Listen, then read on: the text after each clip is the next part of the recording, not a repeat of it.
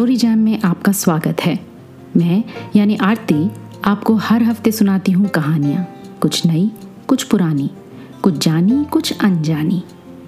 अगर ये पॉडकास्ट आपको पसंद है तो आप जहाँ भी सुन रहे हैं Spotify Amazon music Gaana Apple podcast वहाँ सब्सक्राइब ज़रूर करें, ताकि हर हफ़्ते जब मैं नया एपिसोड बनाऊँ, आपको इत्तला मिल जाए।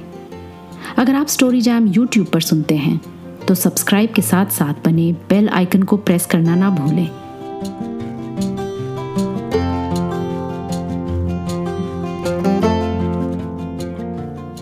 आइए सुनते हैं सुभद्रा कुमारी चौहान द्वारा लिखित एक बड़ी सरल, संवेदनापूर्ण कहानी। जम्बक डिबिया।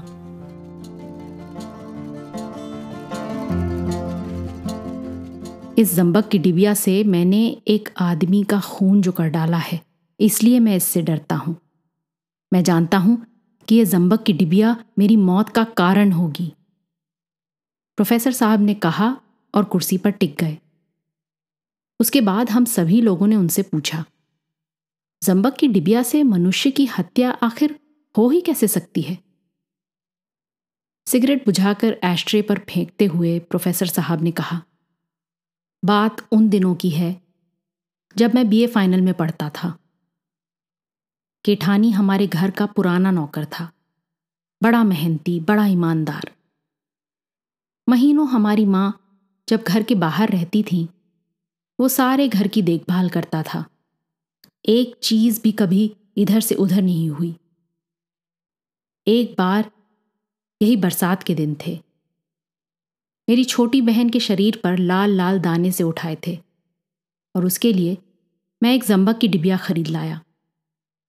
मेरी माँ मशीन के सामने बैठी कपड़े सी रही थी। आसपास बहुत से कपड़े पड़े थे। वहीं मैंने वो डब्बी खोली। बहन के दानों पर जहाँ तहां लगाया और डिब्बी माँ के हाथ में दे दी। पास ही कैठानी खड़ा खड़ा धुले हुए कपड़ों की तह लगा रहा था।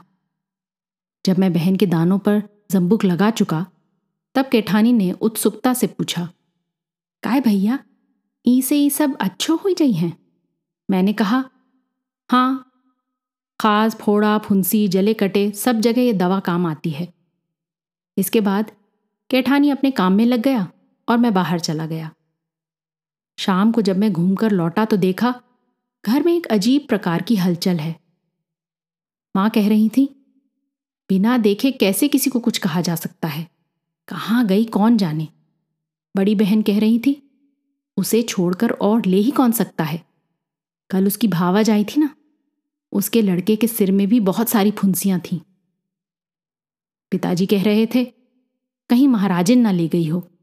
अखिल उससे कह रहा था, ये गोरे होने की दवा है। लड़के भी तुम्हारे सीधे नहीं हैं। पास ही बैठा अखिल पढ़ रहा था। पिताजी की बात में दिलचस्पी लेते हुए बोला बापू, महाराजन तो हमेशा गोरे होने की फ़िक्र में रहती है। फिर मुझसे पूछा कि ये क्या है? सो मैंने कह दिया कि गोरे होने की दवा है। केठानी अपनी कोठरी में रोटी बना रहा था। उसे बुलाकर पूछा गया तो उसने कहा, जब भैया लगाई हती, आपने तो तबे देखी रही, फिर हम नहीं देखन सरकार। मुझे क्रोध आ गया, बोला तो डिबिया पंख लगाकर उड़ गई? केठानी ने मेरी तरफ़ देखा, बोला, भैया मैंने कहा, चुप हो। मैं कुछ नहीं सुनना चाहता। सुबह मैं डिब्बी लाया और इस समय गायब हो गई। ये सब तुम ही लोगों की बदमाशी है। केठानी कुछ नहीं बोला, वहीं खड़ा रहा और मैं अपने कमरे में चला गया। मैंने सुना, वो माँ से कह रहा था, मालकिन, चल के मोर कोठरी खोली देख ली। मैं क्या करी हूँ दवाई ले जाई के? फिर जौन चीज़ लागी मैं मांग न ली हूँ सरकार से। मैं कोट उतार रहा था। न जाने मुझे क्यों क्रोध आ गया और कमरे से निकलकर बोला, चले जाओ अपना हिसाब लेकर। हमें तुम्हारी ज़रूरत नहीं है। आखिर माँ ने बहुत समझाया, पर हम सब भाई बहन ना माने। और माँ ने केठानी को बहुत रोकना चाहा और वो यही कहता रहा, जब तक भैया माफ़ ना कर देंगे अपने मुँह से मुझे रुकने को ना कहेंगे, मैं नहीं रहूँगा। और मैंने ना केठानी से रुकने को कहा, ना वो रुका। हमारे घर की नौकरी छोड़कर वो चला गया, पर घर के सब लोगों को वो प्यार करता था। वो गया ज़रूर, पर तन से गया, मन से नहीं। माँ को भी उसका अभाव बहुत खटका, और मुझे तो सबसे ज़्यादा उसका अभाव खटका। वो मेरे कमरे को साफ़ रखता था, सजा कर रखता था। फूलों का गुलदस्ता नियम से बनाकर रखता था। मेरी जरूरतें बिना बताए समझ जाता और पूरी करता था। पर जिद्दी स्वभाव के कारण चाहते हुए भी मैं माँ से कह ना सका कि केठानी को बुला लो चूँकि मैं हृदय से चाहता था।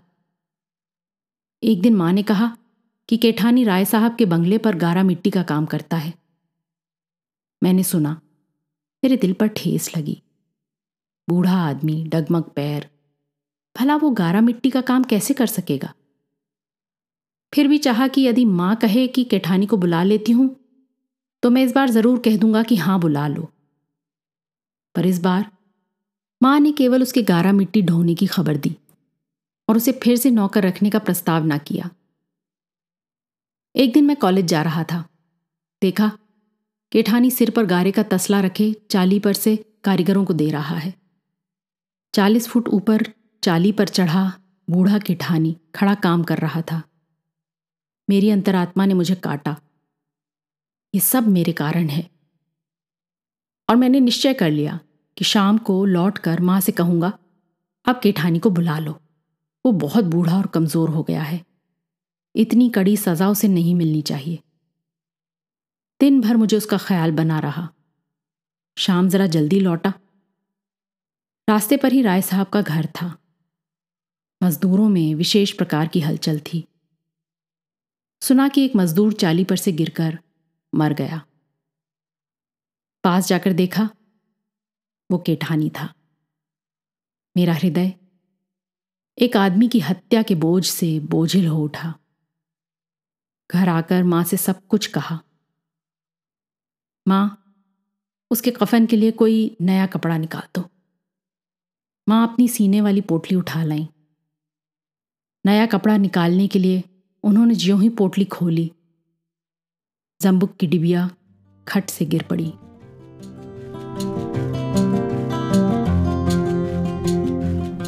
आज की कहानी आपको कैसी लगी, अपने कमेंट्स ज़रूर लिखिएगा। साथ ही सब्सक्राइब कीजिएगा। आपके फैमिली और फ्रेंड्स में आप जैसे ही कहानियों के शौकीन, कदरदान और हैं, उन्हें ये कहानी व्हाट्सएप पर फॉरवर्ड करें। अगली बार फिर मिलेंगे। एक और कहानी लेख या कविता के साथ। तब तक अलविदा।